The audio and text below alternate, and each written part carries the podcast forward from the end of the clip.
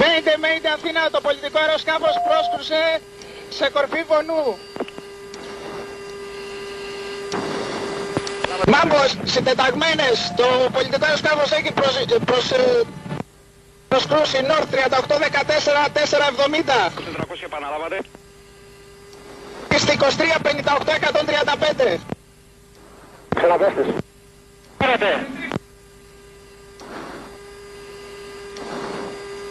Ξαναπέστες. Πάρατε. Ένα κάτσε ψηλότερα στα 10.000 πόδια, σαρ κάπου. Ο δύο ανερχόμενος για τα 10.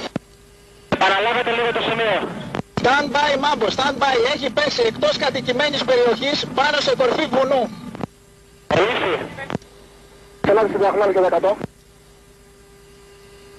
100 παραμείνετε ψηλότερα, πάνω από τα 10.000 πόδια. Όχι, δεύτερο συνταγμένος. Stand by, stand by. Έχει περίπου. Μάμπο, Περσέας 400. Τρέχωσε. Κάθετε συντεταγμένες. Επαναλάβετε τεταγμένες. North 3813 900. Το ταξίδι με αεροπλάνο είναι πλέον αρκετά διαδεδομένο σε όλους μας. Γιατί πράγματι, το αεροπλάνο μας δίνει τη δυνατότητα να πραγματοποιήσουμε μεγάλα σε απόσταση ταξίδια αρκετά γρηγορότερα από ό,τι με οποιοδήποτε άλλο μέσο.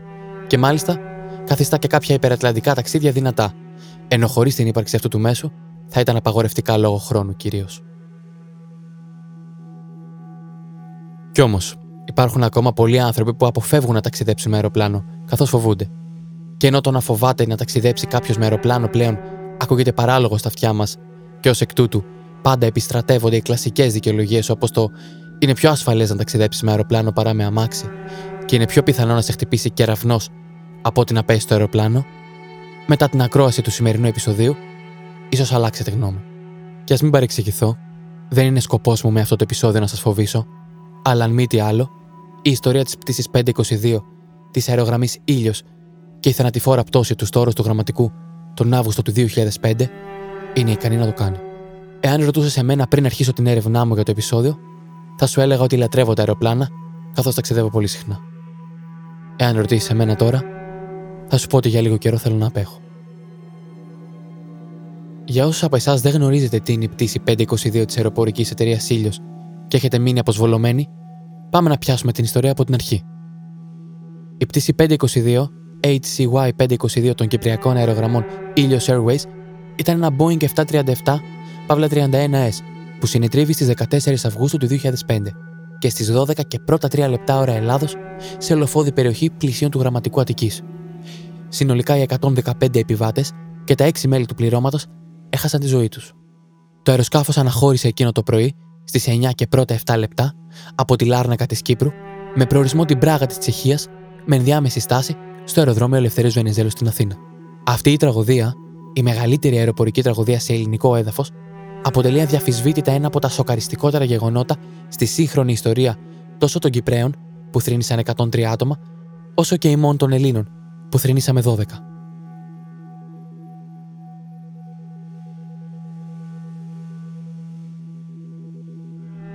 Σε αυτό το επεισόδιο ακούτε τους Έλια Ξεντίου, δημοσιογράφο της οποίας το πρώτο ρεπορτάζ ήταν η πτώση του ήλιος.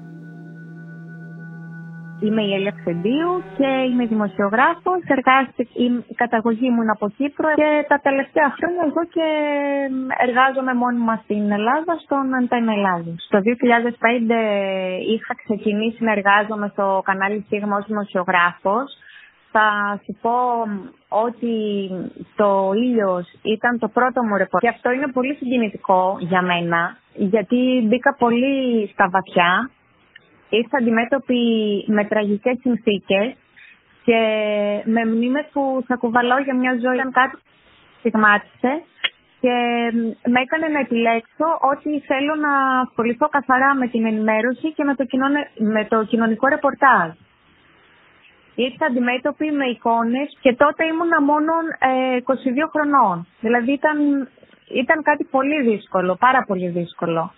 Ε, δεν θα σου κρύψω ότι έκλαψα πάρα πολύ, αλλά και στο σπίτι μου. Δηλαδή οι κουβέντες που έκανα μαζί με τους συγγενείς ε, με έχουν, τις κρατάω ακόμα, παρά το γεγονός ότι έχουν περάσει τόσα χρόνια. Την Νίκη Μιχαηλίδου της οποίας ο άντρας ήταν ένας εκ των 115 επιβατών, η οποία θα μας διηγηθεί τον αγώνα προς τη δικαίωση. Εγώ λέγομαι Νίκη Μιχαηλίδου. Ο σύζυγός μου ήταν ο μακαριστός Κυριάκος Μιχαηλίδης. Είχαμε δύο αγόρια, έχουμε μάλλον δύο αγόρια. Ε, το 2005, 14 Αυγούστου που έγινε το τραγικό γεγονός, 20 χρονών ήταν ο μικρός και 25 ο μεγάλος. Και τα δυο τα παιδιά ε, σπουδάζανε την εποχή εκείνη. Ε, δυστυχώς ο, ο, ο μεγάλος επειδή ήταν καλοκαίρι ήταν σε διακοπές και ο μικρός ήταν μαζί μου στο διαμέρισμα όπου μένουμε μόνιμα στην Αθήνα. Μένουμε στην Αθήνα από το 1974. Εδώ το γνώρισα τον άντρα μου, εδώ παντρεύτηκα. Εδώ έκανα τα παιδιά μου. Δεν ζούμε στην Κύπρο, ζούμε μόνιμα εδώ. Από το 1974 που ήρθα μετά τον πόλεμο για σπουδές, γνώρισα τον μακαριστό σύζυγό μου, ο οποίος ήταν ήδη από αρκετά χρόνια προηγούμενα εδώ και γνωριστήκαμε εγώ, ήμουν στα 19 χρονών και ο άντρας μου ήταν γύρω στα 24-25 όταν γνωριστήκαμε. Πολύ μικροί παντρευτήκαμε και πολύ μικροί είχαμε τα παιδιά, πάρα πολύ μικροί. Ήμασταν μαζί 30 χρόνια από την ημέρα που γνωριστήκαμε μέχρι την ώρα που μας χώρισε ο θάνατος. Και το Φίλιππο Κουτσάφτη, τον ιατροδικαστή που κλήθηκε για νεκροψία νεκροτομής στι ορούς των επιβατών και ανέλαβε βεβαίως το αδιανόητο σχέδιο αναγνώρισης των θυμάτων, πάντα με τους συγγενείς τους. Πρέπει να σας πω, πρέπει να σας πω κάτι. Δεν μπορεί να φανταστείς με τι δύναμη δούλεψα, γιατί οι άνθρωποι μέσα στον πόνο τους, των θυμάτων οι άνθρωποι έτσι, έδειξαν μία ανωτερότητα και μία ε, ευαισθησία που βουβά έκλεγαν και μονίμως έλεγαν μια λέξη. Σας ευχαριστώ. Σίγουρα άλλη μια προγραμματισμένη πτήση πρέπει να ήταν μια πτήση ρουτίνας, τόσο για το προσωπικό, όσο και για τους επιβάτες. Η κυρία Μιχαηλίδου θυμάται για τις μέρες λίγο πριν τη μοιραία πτήση. Ήταν στην Κύπρο, ε, την, ε, ήταν η Κυριακή το γεγονός. Την προηγούμενη Δευτέρα έφυγε έκτακτα στην Κύπρο. Ε, βρήκε ένα φθηνό εισιτήριο και κατέβηκε στην Κύπρο. Ήθελε να πάει να δει. Είχαμε ένα εστιατόριο στην Κύπρο όπου το λειτουργούσαμε και ήθελε να πάει να δει για τις δουλειές του και να δει και τον πατέρα του, ο οποίος ήταν άρρωστος και τον ζητούσε επίμονα. Και κατέβηκε να δει και τον πατέρα του. Ε, και μου είπε ότι την Κυριακή μέχρι την Κυριακή θα γυρίσω ε, σκόπευε να κλείσει το εστιατόριο που είχαμε στην Κύπρο και να ζήσουμε μόνιμα ξανά στην Αθήνα, να μην ξαναφύγει. Ε, και κατέβηκε να κανονίσει τις δουλειές του όλες αυτές. Ε, δυστυχώς, ο Κύριος είχε άλλα σχέδια για μας. Το προηγούμενο Σαββάτο, 13 Αυγούστου, με πήρε τηλέφωνο, μου είπε ότι τακτοποίησε κάποια θέματα, με ενημέρωσε και μάλιστα μένα μου έκανε και μεγάλη εντύπωση και του λέω γιατί με ενημερώνεις όλα αυτά τώρα, αφού αύριο θα είσαι εδώ. Ε, μου λέει, εντάξει δεν πειράζει, αύριο θα τα πούμε από κοντά, αλλά τα λέω και τώρα να τα ξέρεις μου λέει. Και είπαμε γιατί θα πήγαινα σε μια δουλειά εγώ και αυτός θα πήγαινε σε κάτι φίλους που τον είχαν καλέσει στη Λεμεσό να πάει με κάποιους ε, συμμαθητές και πολλοί φίλους του που πάντα του άρεσε όταν βρίσκεται στην Κύπρο να συναντιών και μου λέει θα τα πούμε αύριο στην Αθήνα ε, 10 και μισή. Ας πάρουμε όμως την ιστορία από την αρχή. Από την ημέρα της πτήσης. Λίγο πριν την απογείωση της πτήσης 522, εκείνο το πρωί οι δύο πιλότοι, ο κυβερνήτης Μάρτιν Hans Χάργεν 50 ετών και ο Πάμπος Χαραλάμπου 40 ετών συγκυβερνήτης, δεν εκτέλεσαν ορθά ή στο σύνολο τους σχετικούς καταλόγους ελέγχου και διαδικασίες προ-πτήσης, καθώς ο επιλογέας του τρόπου συμπίεσης παρέμεινε στη χειροκίνητη θέση. Χάθηκαν έτσι δύο ευκαιρίες του πληρώματος να εντοπίσει και να διορθώσει το σφάλμα. Η τρίτη ευκαιρία ήταν κατά την εκτέλεση του καταλόγου ελέγχου μετά την απογείωση. Ωστόσο και πάλι το πλήρωμα δεν διόρθωσε τη λανθασμένη τοποθέτηση του επιλογέα. Η τελευταία επικοινωνία του πληρώματος της πτήσης με το κέντρο ελέγχου περιοχής, όπου πλέον το κέντρο ελέγχου περιοχής θα αναφέρεται ως ΚΕΠ, Λευκοσίας, έγινε στις 9 και 11 λεπτά όταν το ΚΕΠ Λευκοσίας ρώτησε την πτήση 522 για το ετούμενο τελικό επίπεδο πτήσης. Όπου όπου επίπεδο πτήσης θα αναφέρεται ως ΕΠ, ΕΠ δηλαδή. Ο κυβερνήτης ζήτησε και έλαβε εξουσιοδότηση για το ΕΠ340 και τελικά επιβεβαίωσε τη λήψη εξουσιοδότησης για το ΕΠ340, 34.000 πόδια δηλαδή. Κατά την άνοδο του αεροσκάφους, μετά την απογείωση, στις 9 και πρώτα 12 λεπτά και σε ύψος περίπου 12.000 ποδιών, είχε σε προειδοποιητική σιρήνα ύψους θαλάμου. Αν και η αναμενόμενη αντίδραση του πληρώματος στον ήχο αυτής της ειρήνα θα ήταν να σταματήσει την άνοδο και να φορέσει τις μάσκες οξυγόνου, δεν υπάρχουν ενδείξεις ότι το έκανε. Η Ελληνική Επιτροπή Διερεύνηση Ατυχημάτων και Ασφάλεια Πτήσεων, ΕΔΑΠ δηλαδή, συμπέρανε στο πόρισμά της ότι δύο πιλότοι αντέδρασαν στο άκουσμα της σιρήνας σαν να ήταν η προειδοποιητική σιρήνα διαμόρφωσης απογείωσης, η οποία έχει τον ίδιο ήχο με τη σιρήνα ύψους θαλάμου και η οποία όμως ηχεί μόνο στο έδαφος. Η λανθασμένη ερμηνεία της ειρήνα δημιούργησε σύγχυση στο πλήρωμα. Στις 9 και 14 πρώτα λεπτά, ο κυβερνήτης επικοινώνησε με τον επιμελητή πτήσεων της εταιρείας στο έδαφος, ο οποίος μετέπειτα περιέγραψε ότι ο κυβερνήτης στην επικοινωνία τους αναφέρθηκε στη σιρήνα διαμόρφωσης απογείωσης και στις λιγνίες ψήξης ηλεκτρονικού εξοπλισμού.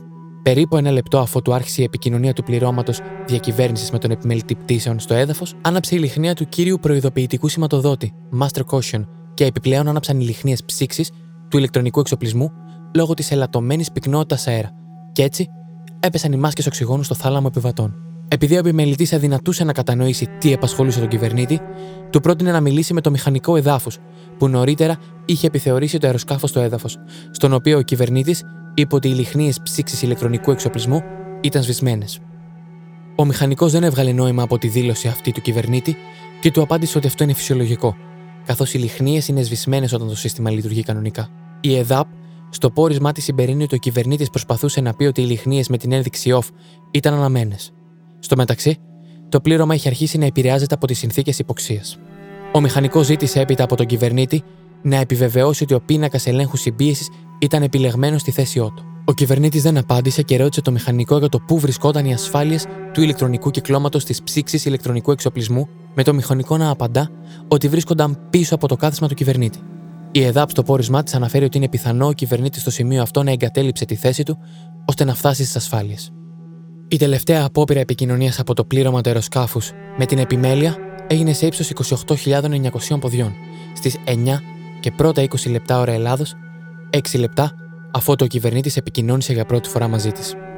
Η ανεπαρκής ποσότητα οξυγόνου στο θάλαμο διακυβέρνησης, στο σημείο αυτό, λόγω ανεπαρκούς συμπίεσης, θα είχε ως αποτέλεσμα το πλήρωμα να χάσει τις αισθήσεις του.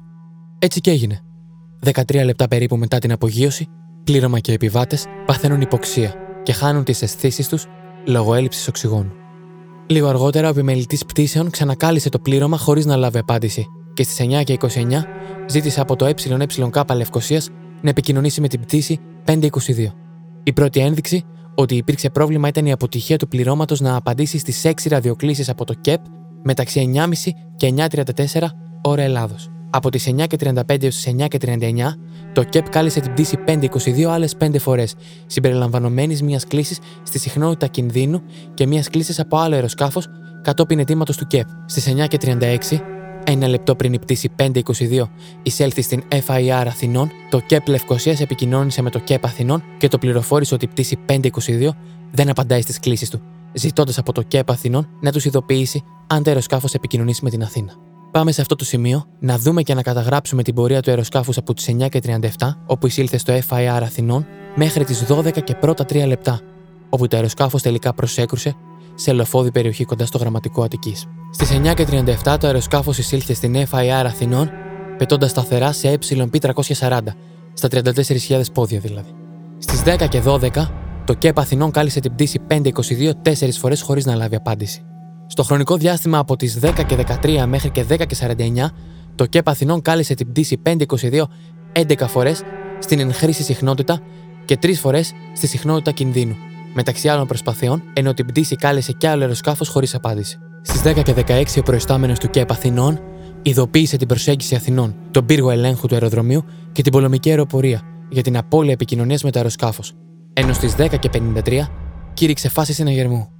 Από τις 10.37 το αεροσκάφος είχε εισέλθει στη διαδικασία κράτησης, holding pattern, σε ύψος 34.000 ποδιών, γύρω από το αεροδρόμιο Ελευθέριος Βενιζέλος.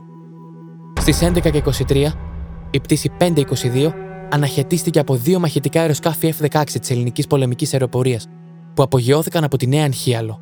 Οι χειριστές των F-16 προσπάθησαν να επικοινωνήσουν οπτικά με το πλήρωμα θαλάμου διακυβέρνησης, εκτέλεσαν ελιγμούς γύρω από το αεροσκάφος και δεν παρατήρησαν καπνό, φωτιά ή ζημιά επί της ατράκτου.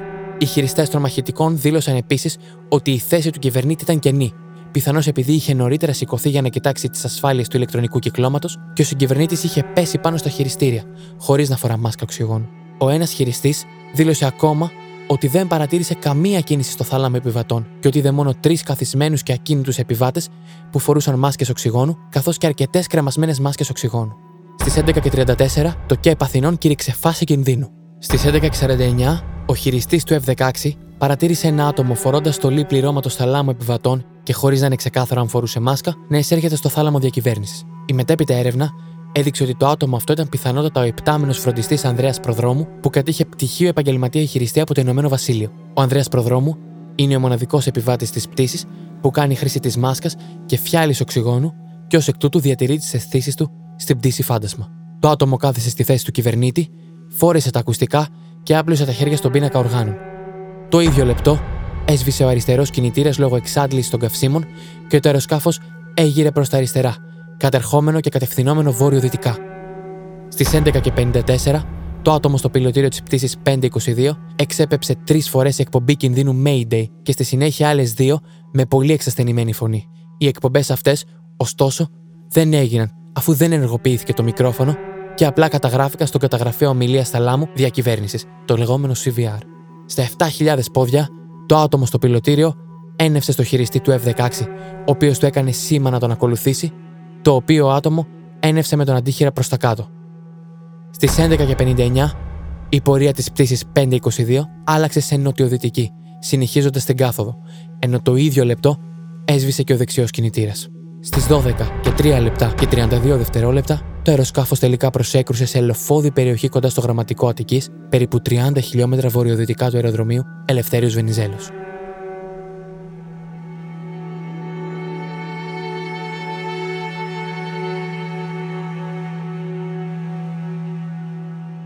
Ο ιατροδικαστής Φίλιππος Κουτσάφτης θυμάται για εκείνη τη μέρα. Μάλιστα στις πάμπολες συζητήσεις μου με τον κύριο Κουτσάφτη, λόγω της εργασίας του ως προϊστάμενος ιατροδικαστικής υπηρεσίας, μου λέει ότι δεν είχε ποτέ άδεια. Και όποτε επέλεγε να πάρει, έπρεπε να γυρίσει εσπευμένα πίσω. Πήρα κι εγώ άδεια λίγες μέρες και πήγα φυσικά στην ιδιαίτερη πατρίδα μου που είναι το Γαλαξίδι. Και μόλις πήγα στη θάλασσα, δεν πρόλαβα να πάω δύο μέτρα, ε, ήρθε ένας ε, ένστολος του, του ναυτικού ήταν κάτι τέτοιο πάντως και μου λέει «Ε, γιατρέ, έχετε πρόβλημα». «Τι πρόβλημα έχω» πει παιδί μου; Ε, μου λέει ένα τηλεγράφημα τώρα ότι έπεσε ένα αεροπλάνο στις 12 το μεσημέρι. Η ώρα ήταν 12 συν, δεν, δηλαδή την ώρα δηλαδή που πήγαν εγώ εκεί εκείνο έπεσε. Και λέω εγώ τώρα, είναι δυνατόν, έπεσε ένα αεροπλάνο μεγάλο ε, παίρνω το αυτοκίνητό μου και επιστρέφω κατευθείαν στο γραμματικό.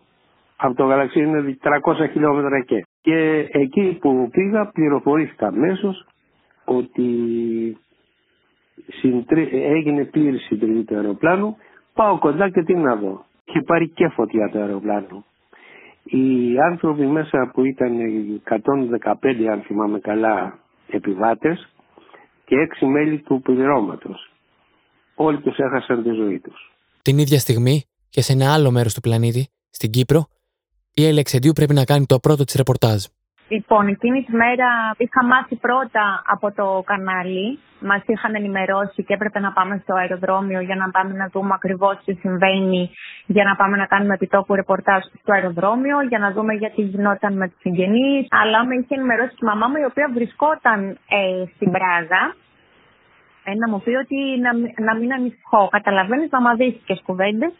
Θυμάμαι ότι όταν είχα πρωτοπάει στο αεροδρόμιο στα πόδια, ένιωθα ότι δεν μπορούσα να αναστάνω, ότι πραγματικά είχα έρθει αντιμέτωπη με το θάνατο. Ήταν οι συγγενείς, ούρλιαζαν, ήταν λες και μύριζα θάνατο το αεροδρόμιο, δεν ξέρω να σου το εξηγήσω. Καθένας να μάθει πληροφορίες για το δικό τους, να μάθουν τι ακριβώς είχε συμβεί. Το τι και το πώς. Επίσης να σου πω ότι ε, την προηγούμενη μέρα το συγκεκριμένο αεροπλάνο είχε μία πτήση η οποία είχε πραγματοποιηθεί από το Μάντσεστερ στη Λάρνακα και το αεροπλάνο κρίθηκε ακατάλληλο. Τώρα γιατί το αεροσκάφος πέταξε την επόμενη μέρα με προορισμό την Πράγα και ενδιάμεση στάση στην Αθήνα, ποτέ και κανείς δεν το κατάλαβε. Και το ρεπορτάζ συνεχίζει αναλόγως.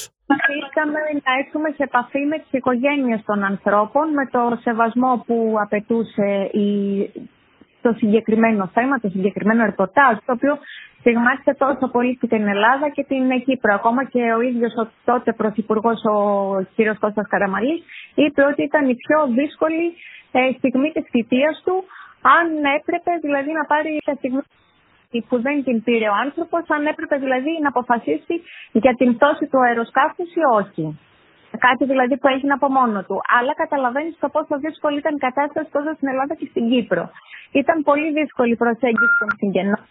Ε, πραγματικά οι άνθρωποι είχαν, ε, ήθελαν να μας μιλήσουν, μας έβλεπαν ως ανθρώπους που προσπαθούσαν να πιαστούν να μάθουν κάτι από εμά ζητούσαν την δικαίωση των δικών τους ανθρώπων αν θες. Ήταν πολύ δύσκολο και το επόμενο διάστημα γιατί πολλοί άνθρωποι άφησαν τα παιδιά τους πίσω. Άρα κάποιοι παππούδες και γιαγιάδες έπρεπε, έπρεπε να έχουν πει και την, και την αλήθεια, να εξηγήσουν και το τι έχει συμβεί. Επίσης έπρεπε να μεταφερθούν και κάτι στο γραμματικό για να, για να δουν.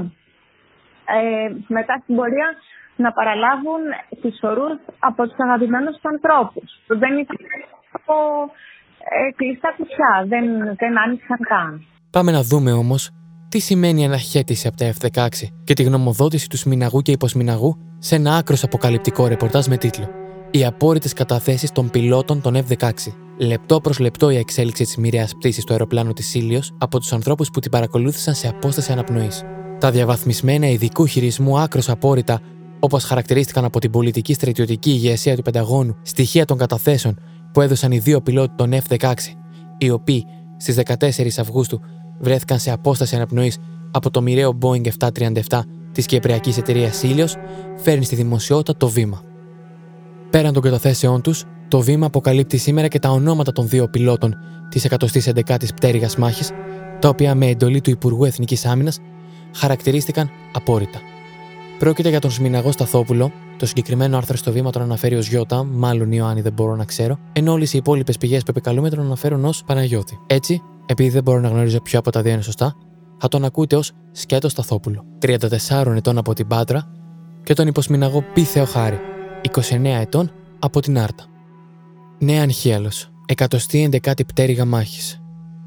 Το πρωί της 14η Αυγούστου του 2005, ο Σμιναγός Σταθόπουλος και ο υποσμηναγό Θεοχάρης έγιναν οι πρώτοι πιλότοι της ελληνικής πολεμικής αεροπορίας, οι οποίοι κλήθηκαν να εφαρμόσουν το σχέδιο που φέρει τη διεθνή κωδική ονομασία Renegade. Να αναχαιτήσουν δηλαδή και αν απαιτηθεί να καταρρύψουν επιβατικό αεροσκάφος, το οποίο στην Αμερικανοστρατιωτική διάλεκτο χαρακτηρίζεται αποστάτης, όταν βρίσκεται εκτός της προκαθορισμένης πορείας του δηλαδή.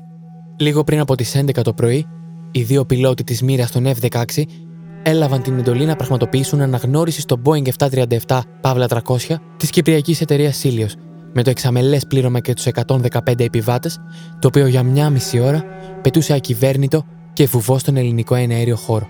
Τα δύο F-16 απογειώθηκαν με κατεύθυνση το θαλάσσιο χώρο μεταξύ της Εύβοιας και της Καία, όπου για 55 λεπτά το Boeing διέγραφε δεξιόστροφους κύκλους στα 34.000 πόδια, δίχως η υπηρεσία πολιτικής αεροπορίας είπα να θέσει σε άμεση κινητοποίηση τις αρμόδιες στρατιωτικές υπηρεσίες για την εφαρμογή των σχεδίων αντιμετώπισης εκτάκτων αναγκών. Στις 11 και 20, τα δύο F-16 προσεγγίζουν το Boeing, επιχειρώντας αλλεπάλληλες φορές να επικοινωνήσουν με τους δύο κυβερνήτες του αεροσκάφους. Στο σημείο αυτό, θα ακούσουμε τρία αποσπάσματα από το ντοκιμαντέρ της εταιρείας Lamba Productions με τίτλο Συντριβή ήλιος, ηχητικά ντοκουμέντα, τα τελευταία λεπτά της πτήσης Φάντασμα, και το βίντεο στην περιγραφή αναφέρει τα τελευταία τραγικά λεπτά της μοιραίας πτήση 522 της Helios Airlines, έτσι όπως την έζησαν οι Έλληνες πιλότοι των F-16 που συνόδευαν το Boeing 737 Παύλα 300 μέχρι τη σημεία της συντριβής του στο γραμματικό.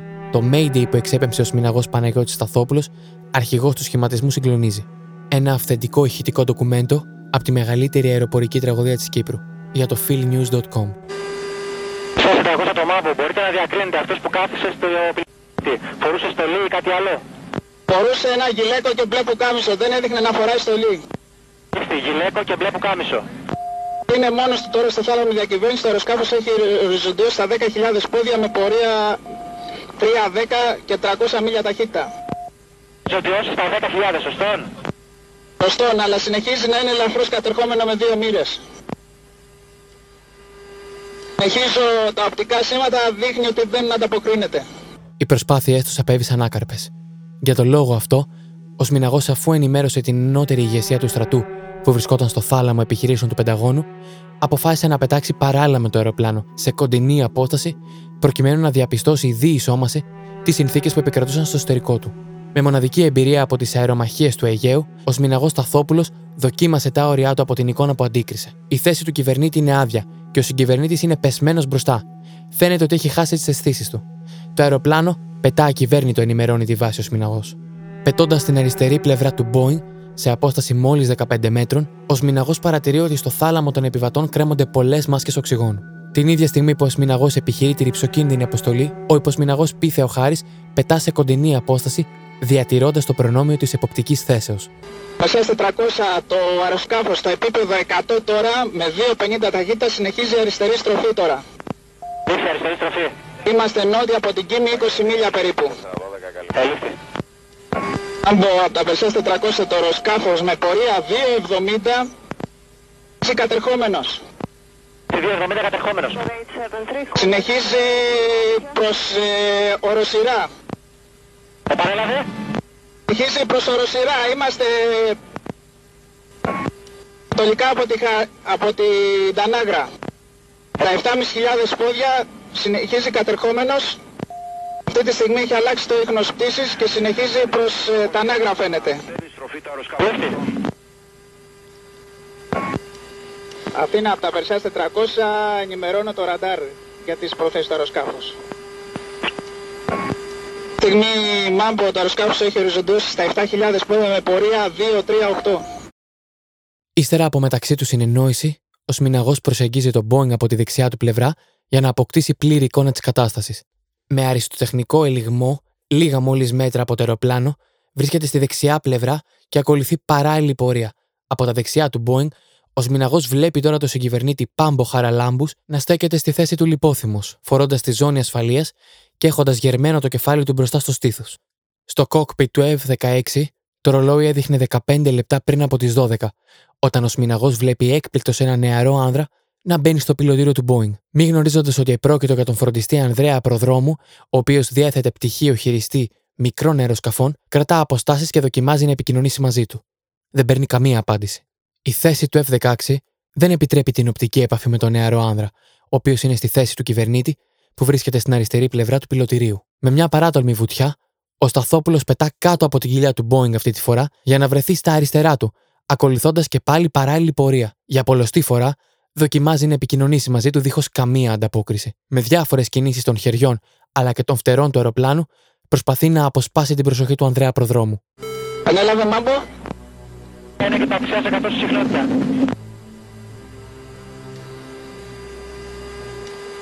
Τη στιγμή δείχνει ο άνθρωπος που κάθεται στο θάλαμο διακυβέρνησης ότι με βλέπει. Ελήφθη.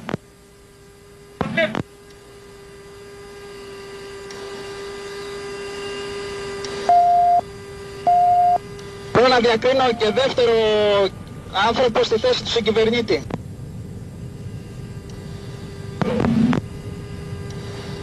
Συνεχίζει να περάσει 7.000 το αεροσκάφος. Ποστών ε, αρνητικών στα 5.000 πόδια με πορεία 2-18. Που κάνω τα σήματα αναχέτησης δεν ανταποκρίνεται με οπτικό σήμα διαχειρός έδειξε ότι με βλέπει. Ελήφθη.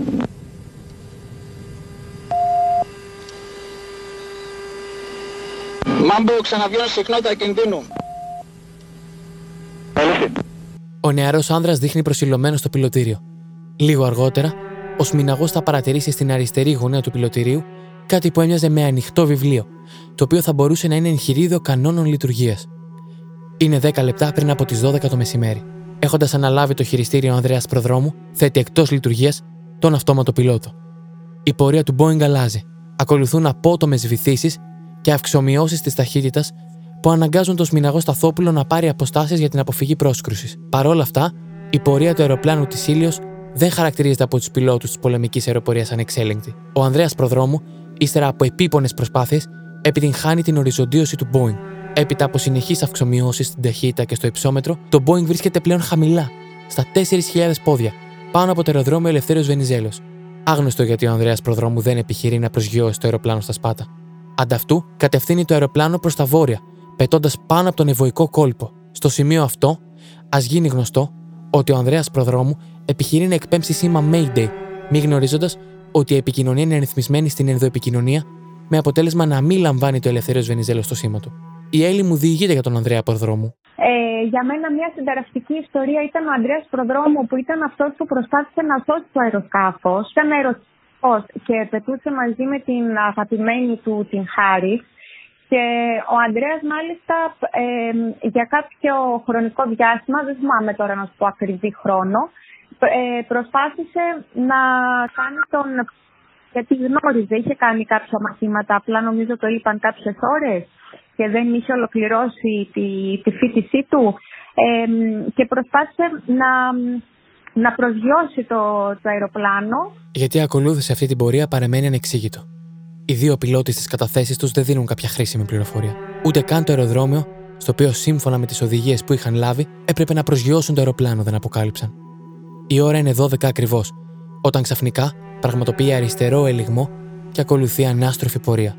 Για ακόμα μια φορά ο Σμιναγός προσεγγίζει σε κοντινή απόσταση στον Boeing. Μόνο τότε θα του κάνει νόημα ο Ανδρέας Προδρόμου, με ένα αμφίσιμο νεύμα που έμοιαζε με κίνηση αποχαιρετισμού ή σήμα επικείμενης πτώσης. Το Boeing είχε ήδη μπει σε τροχιά πτώσης. Από ψηλά, οι χειριστές των F-16 παρακολουθούν την ανεξέλεγκτη πορεία του αεροπλάνου προς τους ορεινούς όγκους του γραμματικού.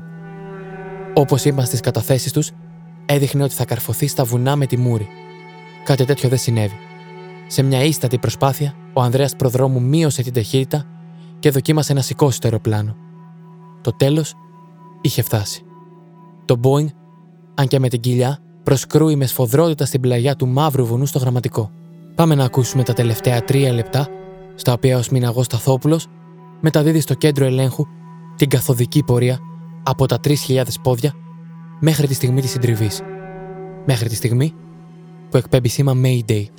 Αθήνα, τα Περσέας 400, είμαστε βόρεια του σταθμού. Πάμε το 100. 500. 100 το μάπο. Καλκίδα 3,5 είμαστε. Το έχετε σε ανόψη.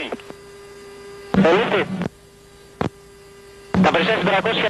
400. Πώς παραχέτησε με μπρά 1-0-0 στα 17 μίλια με νότια πορεία. Είμαστε στα 3.000 Χιλιάδες πόδια τώρα. Σπόδια, σωστό. Είστε Κλειστό έλεγχο. από θάλασσα; Επαναλαβέ. Πάνω από Κλειστό έλεγχο. πορεία 1-4-6. Κλειστός 1-2-0 στα 19. 0,19 ύψος. Τι άλλες επιταχύνουμε; Περσέας 400 σε τι ύψος είναι το αεροσκάφος. 3.000 πόδια. Ελίστη 3.000. Altitude. Altitude. Πιάσε 100 καλέστε και Αθήνα 132-97. Το αεροσκάφος είναι στα 2.500 πόδια, πετάει πολύ χαμηλά πάνω από ξηρά. Πάμε 132. Πόσο είναι; Altitude. Altitude. Μάμπο αυτή τη στιγμή το αεροσκάφος δείχνει ότι, δείχνει ότι πάει για το έδαφος. Altitude. Τύχη Μάμπο, το αεροσκάφος πάει προς το έδαφος. Ελίστη. Τι έγινε για 100 μάμο. Αθήνα, το αεροσκάφος αυτή τη στιγμή πάει για το Altitude. έδαφος. Altitude. 100, 1-3 στα 23 μίλια. 0,23. Altitude. Μήτε, μήτε, Μάμπο, έχουμε πρόσκρουση πολιτικού αεροσκάφους. Έχουμε πρόσκρουση Altitude. πολιτικού αεροσκάφους. Mayday, Mayday. Ελίστη. Σας αναφέρω συντεταγμένες, Μάμπο. Αφήνετε μου συνταγμένες. Έχει προσκρούσει σε, το, σε κορφή βονού. Mayday, Mayday. Με παρημιώδη ψυχραιμία, δίνουν συντεταγμένες του σημείου πρόσκρουσης για τα σωστικά συνεργεία και αποχωρούν για τη βάση τους. Η συνέχεια είναι λίγο πολύ γνωστή. Μία από τις πρωταγωνίστριες άραγε αυτής της υπόθεσης, η Νίκη Μιχαηλίδου, πώς θυμάται εκείνη τη μέρα; Μέρωσε η, η Κυριακή. Όπως συνήθιζα εγώ πήγα στην εκκλησία μου.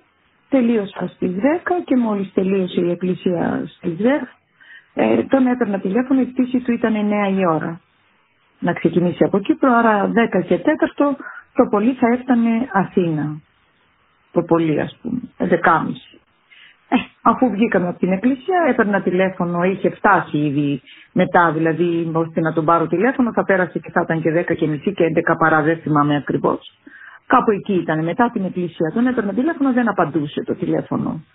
Ε, λέω εντάξει, θα ξέχασε να το ανοίξει και αυτά δεν μου πέρασε καθόλου από το μυαλό ότι μπορεί να συνέβαινε οτιδήποτε. Ήρθα σπίτι και άνοιξα την τηλεόραση, έκανα τον καφέ μου, να κάνω το πρωινό μου και να τον περιμένω. Ξανά περνάω ωστόσο συνέχεια εγώ τηλέφωνο και δεν απαντούσε το τηλέφωνο. Οπότε άρχισε να ανησυχώ. Πήρα στο αεροδρόμιο, ρώτησα, μου λέει δεν έχουμε κάποια ενημέρωση, μας είπαν. Αυτοί ήδη γνώριζαν ωστόσο. Ε, και τους φάνηκε και περίεργο που πήρα τηλέφωνο αμέσως στο αεροδρόμιο. Και μου είπαν ότι δεν έχουμε κάποια ενημέρωση. Ε, να μην σας τα πολυλογώ, όπως καθόμουν και αυτά, βλέπω στην τηλεόραση με τα πολύ μικρά γράμματα που περνάνε από κάτω ότι χάθηκε το στίγμα κυπριακού αεροπλάνου. Αυτό ήταν η πρώτη είδηση που είδα. Δεν έδωσα σημασία, σας μιλάω ειλικρινά. Δεν, πολύ, δεν μου πέρασε από το μυαλό. Όμως αυτό περνούσε συνέχεια. Συνέχεια. Κάθε πέντε λεπτά πέρναγε αυτό το, αυτή από κάτω η γραμμή που περνάει. Ξέρετε πώς είναι στις τηλεοράσεις. Βεβαίως, όταν περνάνε ας πούμε υπότιτλοι για το επόμενο υπότιτλοι. θέμα. Και πανικοβλή. Εκείνη τη ε, πότε αρχίζετε και λέτε τώρα. Εκείνη την ώρα. Αφού συνειδητοποίησα τι έλεγε από κάτω. Ε, πανικοβλήθηκα. Άρχισα να παίρνω τηλέφωνα, άρχισα να παίρνω, ο δε αδελφός του ήταν στο αεροδρόμιο, δούλευε ως διευθυντής σε μια εταιρεία στο αεροδρόμιο, τον έπαιρνα τηλέφωνο δεν με απαντούσε, έπαιρνα την αεροπορική εταιρεία δεν με απαντούσε κανείς, δεν ήξερα, άρχισα να, να, να ανησυχώ πάρα πολύ, ωστόσο αυτό που σας λέω τώρα πέρασε και ώρα. Έτσι, έφτασε σχεδόν 11.30-12 παρά. Ε, δεν έβρισκα κανένα. Πήρα τον ανιψιό του στην Κύπρο, κανένας δεν μου έλεγε τίποτα, κανείς τίποτα. Και τελικά το ανακοινώσαν ότι έπεσε, ότι μάλλον χάθηκε, το ανακοινώσανε πλέον, βγήκανε και λέγαν τα έκτακτα δελτία ότι χάθηκε το αεροπλάνο ε, της εταιρείας Ήλιος ε, και τότε καταλαβαίνετε τι έγινε, όλα χάθηκαν. Καταλαβαίνετε ότι... Όλα χάθηκαν. Χάθηκαν όλα. Έφυγε η γη κάτω από τα πόδια μου. Δεν μπορούσα να, να διανοηθώ. Ουρλιαζα, φώναζα. Ε, το πρώτο που σκέφτηκα να καλέσω ήταν το πνευματικό μου.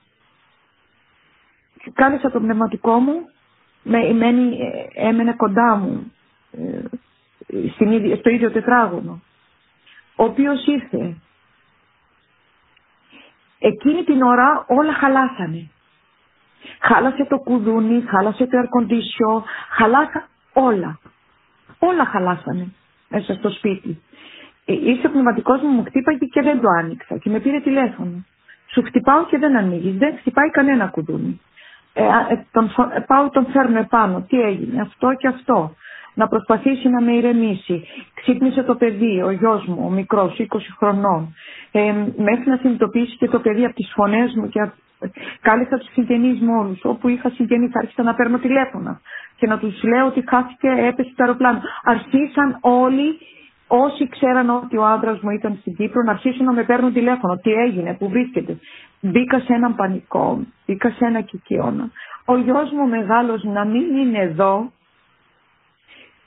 και 12 η ώρα τελικά είπαν ότι έπεσε στο γραμματικό το αεροπλάνο. Δεν είναι καμία επιλογή πλέον. Αφού λοιπόν η κυρία Μιχαηλίδου έχει συνειδητοποιήσει τι έχει συμβεί, πρέπει να ορθώσει τα πόδια και να μιλήσει τόσο στο μεγάλο της γιο, που όπως μας είπε ήταν διακοπές στη Ζάκυνθο, όσο και να μεταβεί στον τόπο του δυστυχήματος. Το πρώτο που έκανα ήταν να πάρω το γιο μου που βρισκόταν σε διακοπές πάρα πολύ δύσκολο το να ενημερώσω το παιδί ήταν και με το αυτοκίνητό μας το οποίο ήταν στη Ζάκυνθο. Σημειωτέων ότι την, την, την, την, Πέμπτη πριν το γεγονός ο, ο γιος μου, ε, ο μεγάλος, ε, ήρθε από τη δουλειά και μου λέει αύριο φεύγω πάω στην Κύπρο, ε, μάλλον φεύγω σήμερα μου λέει και πάω στην Κύπρο και θα γυρίσω με τον μπαμπά την, παρα- την Κυριακή. Ε, δεν ξέρω πώς με φώτισε ο Κύριος, ειλικρινά δεν ξέρω και τον ευχαριστώ. Που μου έσωσε το παιδί μου τουλάχιστον. Ε, διαφωνήσαμε έντονα με το γιο μου, από τις σπάνιες φορές που διαφωνούσαμε. Ε, δεν τον άφησα να πάει. Και ευτυχώς δεν πήγε. Ε, και έφυγε την άλλη μέρα το Σάββατο, έφυγε επειδή ήταν σε διακοπές, έφυγε και πήγε στη Ζάκυνθο μαζί με τους ε, σε φοιτητές του. Ήταν 12 παιδιά παρέα και φύγανε και πήγανε στη Ζάκυνθο. Να περάσουν εκεί κάποιες μέρες. Παιδιά ήταν 25 χρονών παλικάρι. Ε, τον πήρα τηλέφωνο, τον ενημέρωσα με πάρα πολύ δυσκολία. Παρακάλεσα τους συμφοιτητές τους να μου τον φέρουν σο. Μην τον αφήσουν να οδηγήσει, μην τον αφήσουν, γιατί ήταν και πολύ μακρινό ταξίδι.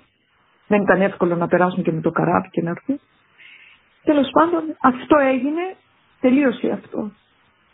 Και άρχισε ο μεγάλος αγώνας να πάω στον τόπο του δυστυχήματος. Ε, ξεκίνησα, οπλίστηκα με όσο υπομονή μου έχει δώσει ο Κύριος, ανέβηκα στο βουνό, δεν μας αφήσαν φυσικά να, να πλησιάσουμε το βουνό, υπήρχε έντονη αστυνομική παρουσία. Ε, έλεγα θέλω να πάω να αναγνωρίσω τον σύζυγό μου, να μαζέψω. Μου λέγανε δεν μπορείτε, θα, μα, θα μαζέψουμε εμείς, δεν ξέρετε εσείς λέω ποιος είναι ο σύζυγός μου. Εγώ θέλω να πάω να δω τι γίνεται και να σας πω ποιος είναι και να δω. Όπως πρέπει να γίνει, της λέ- έλεγε. Όχι, να μου λένε ότι είναι, δεν είναι, επιτρέπεται, δεν είναι οι εικόνες ε, αυτές μου λέει, είναι διαμελισμένα τα σώματά τους. Ωραία, εγώ θα αναγνωρίσω το σώμα του και θα το πάρω. Πάρα πολύ δύσκολα αυτά, αλλά εγώ έβρισκα το κουράγιο και συνομιλούσα. Φυσικά δίπλα μου ήταν άνθρωποι δικοί μου. Δεν τα καταφέραμε να πάμε στον τόπο του δυστυχήματος, μας γύρισαν πίσω και μας μάζεψαν στο ξενοδοχείο που είναι δίπλα στο αεροδρόμιο, στο Φιτέλ νομίζω λέγεται, δεν θυμάμαι τώρα. Ναι, ναι, το Σοφιτέλ, πολύ σωστά. Λοιπόν, μαζευτήκαμε εκεί γιατί θα ερχόντουσαν και από την Κύπρο πλέον. Ε, περιττό να σας πω ότι πλέον είχε μαθευτεί, το, το σπίτι μου είχε γίνει πλέον, ε, είχαν έρθει τα, έχω μία αδελφή εδώ στην Αθήνα, είχε έρθει η αδελφή μου, είχε αναλάβει το σπίτι η αδελφή μου και εγώ έτρεχα ε, ε, συνέχεια μαζί με το μικρό μου το γιο είχα αναλάβει εδώ και τους άφησα και εγώ έτρεχα μαζί με άλλους φίλους ε, να βρούμε το σύζυγό μου. Φτάσανε στο αεροδρόμιο, ε, το οποίο ε, δεν υπήρχε λόγος να πάμε στο αεροδρόμιο, δεν μας κάναν τίποτα, απλά ήρθαν και οι υπόλοιποι Κύπροι από την, οι συγγενείς των Κυπρίων από την Κύπρο και γύρισα πίσω, ε, ε, έφτασα πίσω στο σπίτι μου, ε, κατάκοπη πλέον, εξαντλημένη, ε, γύρω στις 4 η ώρα ξημερώματα. Ωστόσο εκείνη την ώρα είχε έρθει και ο γιος μου λίγη, καμιά ώρα πιο μπροστά, είχε φτάσει και ο μεγάλος μου ο γιος από, το, από τη Ζάκυνθ. Περιττό να σας πω τις στιγμές που ακολούθησαν στο σπίτι από όλους που παρευρίσκονταν μόλις με είδαν και πήγαν, πήγα σπίτι. Σφίξαμε τις καρδιές μας, συνεννοηθήκαμε τι πρέπει να γίνει και ξεκίνησε ο αγώνας της αναγνώρισης. Εδώ σας ενημερώνω ότι το σημείο που αφορά στην αναγνώριση γίνεται αρκετά ειδικό. Τόσο αυτά που μου λέει η κυρία Μιχαηλίδου, όσο και αυτά που λέει ο κύριος Κουτσάφτης, ενδεχομένως να ενοχλήσουν μερικού ακροατές. Λοιπόν, την άλλη μέρα μας καλέσανε και πήγαμε στο νοσοκομείο. Ε, ε, ποιο νοσοκομείο είναι αυτό τώρα; Νομίζω ήταν το λαϊκό. Το λαϊκό, μπράβο. Στο λαϊκό. Και αρχίσαν να φέρνουν σωρούς. Πρώτα τους είχαν πάει κάτω στην Ελευσίνα και μετά τους φέρνανε εδώ για να τους τακτοποιήσουν, να τους καθαρίσουν και να μπουν οι συγγενείς, να αναγνωρίσουμε τα, τα πτώματα. Δυστυχώς. Οι εικόνες δεν χρειάζεται να περιγράψω πώς ήταν. Ε, μια παρένθεση θέλω να κάνω σε αυτό. Εδώ, σε περίπτωση που κάποιος εξημών δεν γνωρίζει, να σας αναφέρω περιληπτικά. Η τουρκική εισβολή στην Κύπρο το 1974, στα τουρκικά Κίμπρις Μπάρις Χαρεκάτη, επιχείρηση ειρήνευσης Κύπρου, η τουρκικά Ατήλα Χερεκάτη, επιχείρηση Ατήλας, ήταν τουρκική στρατιωτική εισβολή στην Κυπριακή Δημοκρατία. Ξεκίνησε στις 20 Ιουλίου του 1974, πέντε μέρες μετά το πραξικόπημα της 15η Ιουλίου. Η Τουρκία υποστηρίζει πως η επιχείρηση αποτελεί ειρηνευτική επέμβαση νομιμοποιημένη από το άρθρο 4 της Συνθήκης Εγγύησεων, Συμφωνία Ζηρίχης Λονδίνου. Τόσο τα Ηνωμένα Έθνη, όσο και το Συμβούλιο της Ευρώπης αναφέρουν το αποτέλεσμα της εισβολής ως παράνομη στρατιωτική κατοχή. Το πραξικόπημα στην Κύπρο διατάχθηκε από τη Χούντα των Αθηνών και πραγματοποιήθηκε από την Κυπριακή Εθνική Φρουρά σε συνεργασία με την οργάνωση ΕΟΚΑ Β. Στις 20 Ιουλίου, η Τουρκία εισέβαλε στο νησί, προφασιζόμενη το άρθρο 4 της Συνθήκης Εγγύησεων. Οι τουρκικές δυνάμεις εντός τριών ημερών κατέλαβαν περίπου το 3% από το βόρειο κομμάτι του νησιού με τη γνωστή επιχείρηση Ατήλα 1 και συγκεκριμένα την Κερίνια και περιοχή γύρω από την πόλη. Στις 23 Ιουλίου κηρύχθηκε η εκεχηρία και τόσο η Χούντα των Αθηνών όσο και η προξικοματική κυβέρνηση της Κύπρου κατέρευσαν. Ακολούθησαν δύο γύροι διαβουλεύσεων στη Γενέβη μεταξύ των εμπλεκόμενων χωρών, στις οποίες η Τουρκία ζητούσε ομοσπονδιακή λύση, ανταλλαγή πληθυσμού και το 34% των εδάφων της Κύπρου για να ελέγχεται από τους Τουρκοκύπριους. Στις 14 Αυγούστου, οι συνομιλίες της Γενέβης κατέρευσαν και η Τουρκία ξεκίνησε δεύτερη επιχείρηση, Ατήλα 2, κατά την οποία κατέλαβε το 36,2 του νησιού και εκτόπισε 120.000 Κύπριους και άλλες 20.000 παρέμειναν εγκλωβισμένοι. Συνολικά, σκοτώθηκαν περίπου 3.000 Ελληνοκύπριοι. Όταν έγινε ο πόλεμος το 1974 εισβολή της Τουρκίας στην Κύπρο έγινε 14 Αυγούστου το 1974. 14 Αυγούστου το 2005 πέφτει το αεροπλάνο. 14 Αυγούστου το 1974 το κράτος με επίταξε, ήταν νόμος, με επίταξε όταν έγινε η πρώτη εισβολή και μας είχαν βάλει, αυτό είναι παρένθεση που σας λέω, στο δημοτικό σχολείο του χωριού μου, της Κιθρέας, Κιθρέα λέγεται το χωριό μου, στην ενορία Χαρδακιώτισσα και μας επίταξαν και μαζεύαμε ό,τι μπορούσαμε για να βοηθήσουμε τους τραυματισμένους στρατιώτες που ερχόντουσαν από τις διάφορες περιοχές που είχαν εμπλακεί στην πρώτη εισβολή. Και με είχαν επιτάξει. Και, και με βάλανε 18 χρονών, θυμάμαι τότε, κοπέλα, στο σχολείο μας, να όσους φέρνανε τους στρατιώτες μας, να ελέγχω ποιοι είναι ζωντανοί και ποιοι είναι νεκροί για να τους πηγαίνουμε στο νοσοκομείο. Αυτό το έζησα, ήταν μια τραγική ιστορία που νόμιζα ότι πάει τελείωσε την ξέχασα.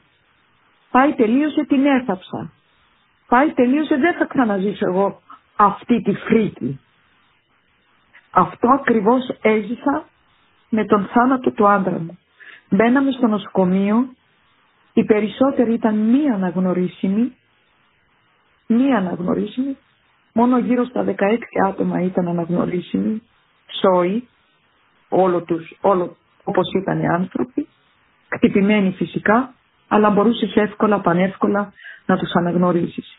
Οι υπόλοιποι ήταν μη αναγνωρίσιμοι. Μέσα σε αυτό το χάος έπρεπε να αναγνωρίσουμε το σύζυγο.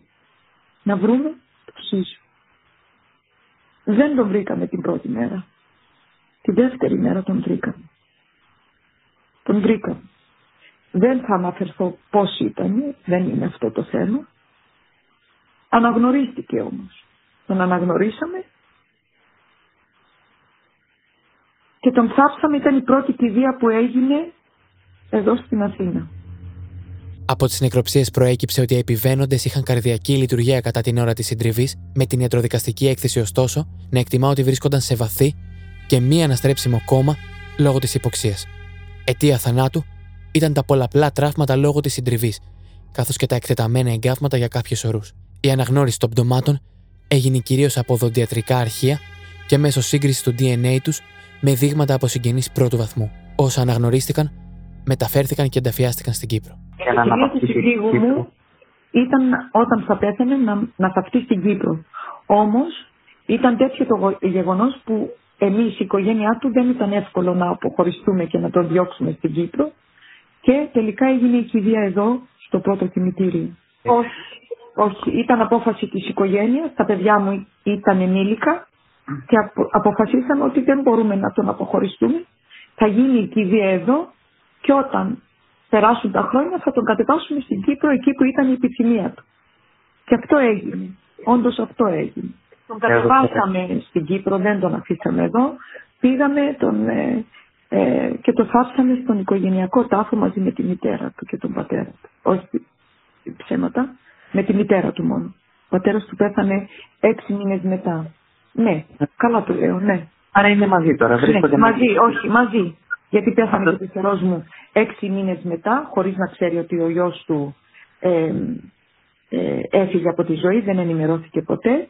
Ε, και κατεβάσαμε στον οικογενειακό τάφο και είμαι στον οικογενειακό, οικογενειακό τάφο στην Κύπρο.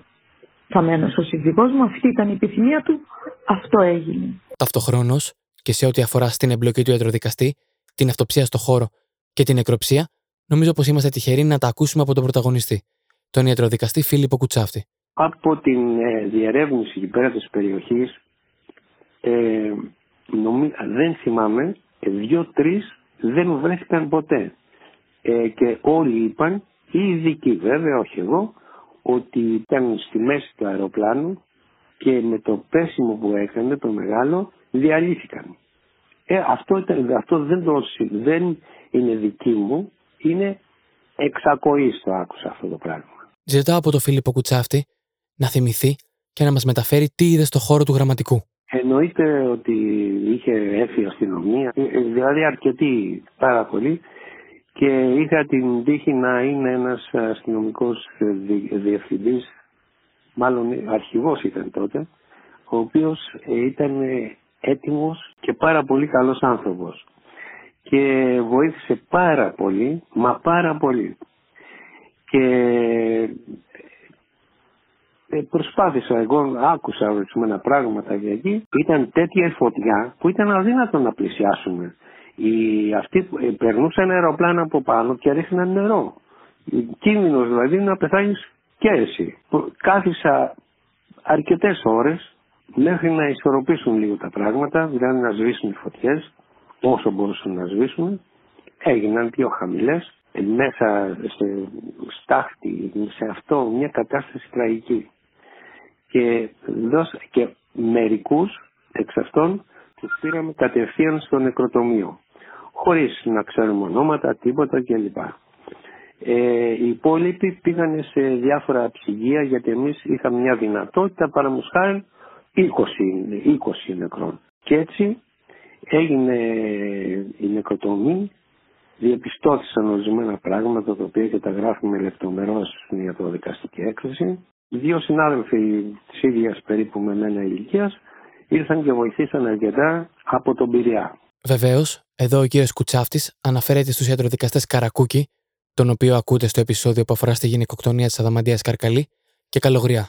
Άρα λοιπόν, οι επιβάτες, το πλήρωμα και οι πιλότοι του αεροσκάφους δεν είχαν τις αισθήσεις τους κατά την πρόσκρουση; Αυτό που μας το προσέφερε δύο χειριστές των αεροπλάνων της πολιτική αεροπορίας με τα δύο F-16 και πάνε κοντά, βλέπουν να μην υπάρχει κανένας μέσα γιατί όλοι είχαν στύψει κάτω και οι δύο πιλότοι ήταν πάλι όπως είναι και δεμένοι με τη ζώνη ήταν πεσμένοι προς το, ε, εκεί που είναι τα όργανα που παρακολουθούν το αεροπλάνο. Και μόνο έναν είδαν, έναν νέο άνθρωπο ο οποίος είχε φορέσει μια μάσκα και είχε και μια αυτή μπροστά του οξυγόνο ε, ε, ήταν εκείνος που έμεινε, έμεινε χωρίς να, ε, σκοτώθηκε χωρίς να, να είναι σε κατάσταση που, από έλλειψη οξυγόνου. Λοιπόν, τώρα, το, ειδικά το πλήρωμα της διακυβέρνησης είχε πολλά προβλήματα μέσα. Οι άνθρωποι ήταν πλέον σχεδόν νεκροί. Νεκροί, από την έλλειψη οξυγόνου δηλαδή. Και τώρα ας αναρωτηθούμε, τι σημαίνει για εμάς και την ίδια την νεκροψία, όταν ένα πτώμα πανθρακώνεται; Λέμε αν θα πανθρακώνεται, είναι ότι είναι καμένο εξωτερικά. Ε, μέσα στα σπλάχνα δεν, δεν είχαν πειραχτεί σχεδόν καθόλου.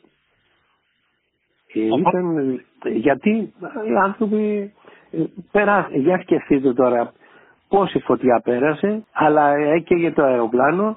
Οι άνθρωποι πιστεύω ότι δεν, δεν εκτός από αυτούς δύο-τρεις οι οποίοι δεν βρέθηκαν ποτέ, οι άλλοι ε, είχαν ένα θάνατο που δεν τον καταλάβανε γιατί είχε πάρει, είπα προηγουμένως, δεν είχε Μα για αυτή είναι η αιτία που έπεσε το αεροπλάνο. Γιατί οι αισθήσεις ήταν παραλυμμένες πια. Δεν υπήρχαν. Αφού έλειπε το οξυγόνο. Είχαν πέσει μάσκες κάτω, όλα, τίποτα. Η διαδικασία της αναγνώρισης πρέπει να ράγει σε καρδιές. Πρέπει να σας πω, πρέπει να σας πω κάτι. Δεν μπορεί να φανταστείς με τι δύναμη δούλεψα, γιατί οι άνθρωποι μέσα στον πόνο τους, των θυμάτων οι άνθρωποι, έτσι. Έδειξαν μία ανωτερότητα και μία ε, ευαισθησία που βουβά έκλεγαν και μονίμως έλεγαν μία λέξη. Σας ευχαριστώ. Ήταν δηλαδή μια, μια, ένα μάθημα πώς μπορούν οι άνθρωποι να ζήσουν και να βοηθήσουν εκείνη τη στιγμή ήταν ένα μάθημα για μένα. Επιδείξαν ένα πολιτισμό δηλαδή το οποίο είναι σπάνιος πια. Το 95% των ανθρώπων ήταν εκεί πέρα. Μην ξεχνάμε ότι ήταν Αύγουστος μήνας, έκαιγε από πάνω, ε, με το ζόρι μπορούσαν να αντέξουν τον ήλιο. Δεν είχαμε, δεν είχε συμβεί ποτέ τέτοιο πράγμα, να έχουμε ομπρέλες τέτοια πράγματα. Και έτσι οι άνθρωποι αυτοί υπέφεραν μέχρι να φύγουν. Και βέβαια δεν πήραν αμέσως νεκρούς και φύγανε, διότι ε, βάλαμε μπρος με το DNA ή και τι, άλλα, τι άλλο μπορούσε να είναι υπέρ του, της αναγνωρίσεως. Δεν το θυμάμαι γιατί είναι και πολλά τα χρόνια τώρα. Και Σιγά σιγά τα πτώματα άρχισαν να φεύγουν αφού νεκροτομήθηκαν και μετά ελήφθησαν ορισμένα όργανα και ορισμένα, όχι όργανα ολόκληρα, τεμάχια τα κόμμα για να βρούνε τους ανθρώπους και να μην γίνει λάθος. Και δεν έγινε λάθος. Όλα τα πήγανε με τη χαρά. Τον Οκτώβριο του 2006, 14 μήνες μετά τη συντριβή του αεροπλάνου, δόθηκε στη δημοσιότητα το πόρισμα της Ελληνικής Επιτροπής Διερεύνησης Ατυχημάτων και Ασφάλειας Πτήσεων υπό του ακριβού τσολάγη για τα αίτια της πτώσεως.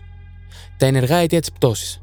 Συνεπευθυνότητα στους μηχανικούς που έλεξαν το αεροσκάφος για την τελευταία πτήση και τους χειριστές του αεροπλάνου της πτήσης 522 για διόρθωση των ρυθμίσεων, κυρίως της ρύθμισης manual στο ρυθμιστή συμπίεσης, που τροχοδρόμησαν τα επόμενα γεγονότα. Σημειώνεται ότι για το ίδιο θέμα η Boeing έχει ήδη αποδεχθεί ότι στα καθοδηγητικά δεσμευτικά εγχειρίδια των μηχανικών και του συγκεκριμένου τύπου αεροσκάφος δεν υπήρχε σαφής υπόδειξη για τοποθέτηση του διακόπτη στο manual. Ευθύνης στου χειριστές, επειδή δεν πραγματοποίησαν έγκαιρα τις διορθωτικές επεμβάσεις με βάση τις προειδοποιήσει που ελάμβαναν, έχοντας όμως υπόψη τα όσα έγιναν γνωστά για τις διπλές ηχητικές προειδοποιήσει και ενδείξεις, τις οποίες επίσης μετά την αεροπορική τραγωδία άλλαξε η Boeing. Αποτέλεσμα ήταν οι χειριστές σε ελάχιστο χρόνο να καταβληθούν από τα συμπτώματα υποξεμίας και να μην έχουν τον έλεγχο. Στον αντίποδα, η δημοσιογράφος Έλια Ξεντίου μου μιλάει για την περιοχή που θρύνησε τα περισσότερα θύματα. Τώρα όλο το υπόλοιπο ήταν πάρα πολύ τραγικό. Ξεκληριστήκαν οι οικογένειες σε κάποιες περιοχές της Κύπρου, όπως είναι πούμε, το Παραλίμνη. Τώρα δεν ε, θυμάμαι όλες τις περιοχές, απλά σου λέω μια περιοχή που, άμα πούμε ότι εκεί θρύνησαν τα περισσότερα θύματα. Ε, ξεκληρίστηκαν οικογένειες, έμειναν παιδιά πίσω τα οποία σαφώς τώρα έχουν μεγαλώσει, έχουν πάρει το δρόμο τους. Αλλά αυτά τα παιδιά δυστυχώς δολοφονήσει. Επίση, αυτό το οποίο με συγκλώνησε, θυμάμαι το βρέφος το οποίο ήταν κρεμασμένο πάνω στο δέντρο. Σε αυτό το σημείο, να σας προειδοποιήσω και να σας ζητήσω κάτι. Δεν σας έχω ζητήσει ποτέ τίποτα. Ω μενέλαος, λοιπόν, ως παιδί, ως άνθρωπος με ευαισθησίες, θέλω να σας ζητήσω ως ένδειξη σεβασμού να μην ψάξετε σε διάφορα φθηνά site φωτογραφίες από τον τόπο του δυστυχήματος, που δείχνει καθαρά τα 121 αδέρφια μας στην κατάσταση που βρέθηκαν. Είμαστε αρκετά ανώτεροι από αυτό. Κάτι το οποίο επίσης θεωρώ απαράδεκτο είναι ότι κάποια στιγμή είχαν διαθέσει φωτογραφίες, οι οποίες φωτογραφίες αυτές ε, είναι από τους ανθρώπους που βρίσκονται εκεί επί τόπου. Δηλαδή, όπως η ΕΜΑΚ για παράδειγμα, σαφώ και δεν κατηγορώ αυτή τη στιγμή την ΕΜΑΚ, είχαν διαρρεύσει οι εικόνες με τις ε, καμένες ορούς των ανθρώπων.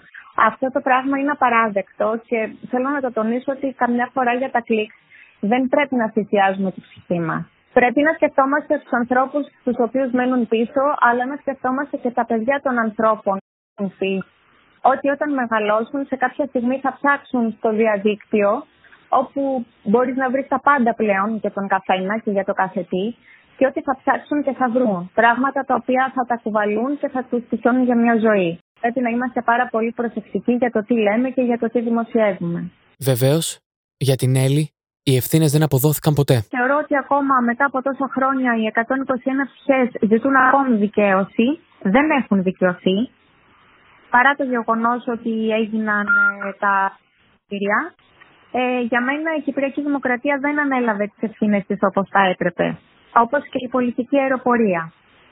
Ήταν αυτοί που γνώριζαν και σώπασαν. Και βεβαίως για την κυρία Μιχαηλίδου, τα ερωτήματα άρχισαν αμέσως. Δηλαδή, τη μέρα της συντριβής. Ίδια ώρα είχα ερωτήματα. Εγώ και ούρλιαζα, φώναζα γιατί και αυτά και το ένα.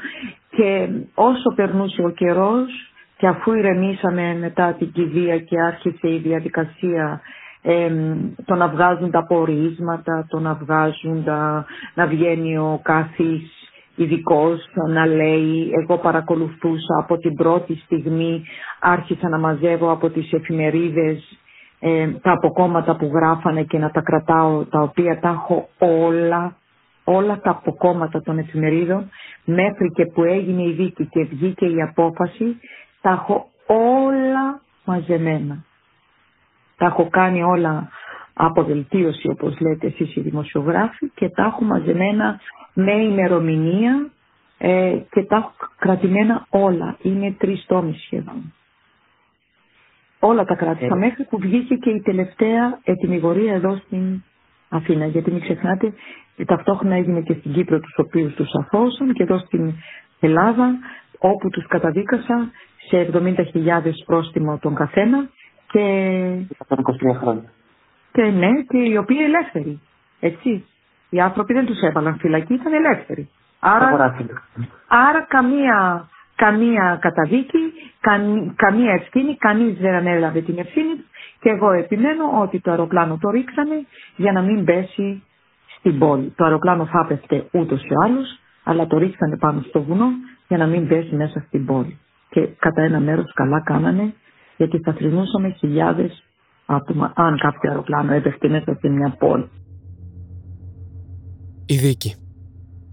Η δίκη πέντε στελεχών της εταιρείας με κατηγορίες ανθρωποκτονίας και πρόκληση θανάτου λόγω αλόγιστης, απερίσκεπτης ή επικίνδυνης πράξης, ξεκίνησε στη Λευκοσία στις 17 Σεπτεμβρίου του 2009.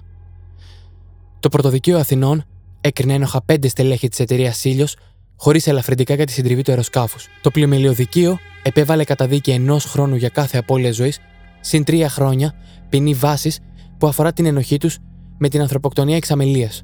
Η συνολική ποινή των στελεχών της εταιρείας είναι 124 χρόνια. Η πρόταση για έκτηση φυλάκισης είναι τα 10 έτη. Το Φεβρουάριο του 2013, το τριμελές εφετείο κακουργημάτων επέβαλε δεκαετής ποινές φυλάκισης και εξαγοράσιμες έναντι 80.000 ευρώ έκαστε σε τρεις από τους τέσσερις κατηγορούμενους. Δεν ξέρω τι αισθήματα μου αφήνει αυτό το επεισόδιο. Θυμό, στεναχώρια, φόβο. Αυτό που ξέρω είναι ότι τόσο οι συγγενεί των θυμάτων, όσο και τα ίδια τα θύματα πέρασαν τη δική τους κόλαση. Ένα συμπέρασμα που μπορούμε να εξάγουμε με ασφάλεια είναι ότι οι 120 από τους 121 επιβαίνοντες δεν είχαν τις αισθήσεις τους, δεν κατάλαβαν τίποτα. Λόγω της υποξία. Λόγω έλλειψης οξυγόνου στο αίμα δηλαδή. Ευτυχώς δεν κατάλαβαν τίποτα. Από αυτούς τους 121, μόλις ένα άτομο είχε τις αισθήσεις του. Και αυτός ήταν ο Ανδρέας Προδρόμου. Ο άνθρωπος που προσπάθησε να σώσει την πτήση φάντασμα και όταν αντιλήφθηκε ότι για τους 121 αυτούς επιβάτες δεν υπήρχε σωτηρία, προσπάθησε τουλάχιστον να ρίξει το αεροπλάνο σε περιοχή μη κατοικήσιμη. Γιατί αν η πτήση 522 έπεφτε στην Αθήνα, θα μιλούσαμε για τη μεγαλύτερη τραγωδία στα ελληνικά χρονικά. Θα θρυνούσαμε ενδεχομένως δεκάδες χιλιάδες θύματα. Θα ήθελα λοιπόν να κλείσω αυτό το βαρύ επεισόδιο με όσα μου λέει η κυρία Μιχαηλίδου για τη 14η Αυγούστου και πώς περνάει αυτή η μέρα κάθε χρόνο μετά το 2005. Αλλά περισσότερα εγώ δεν έχω να σας πω. Παρά μόνο, μέχρι την επόμενη φορά, να είστε ασφαλείς.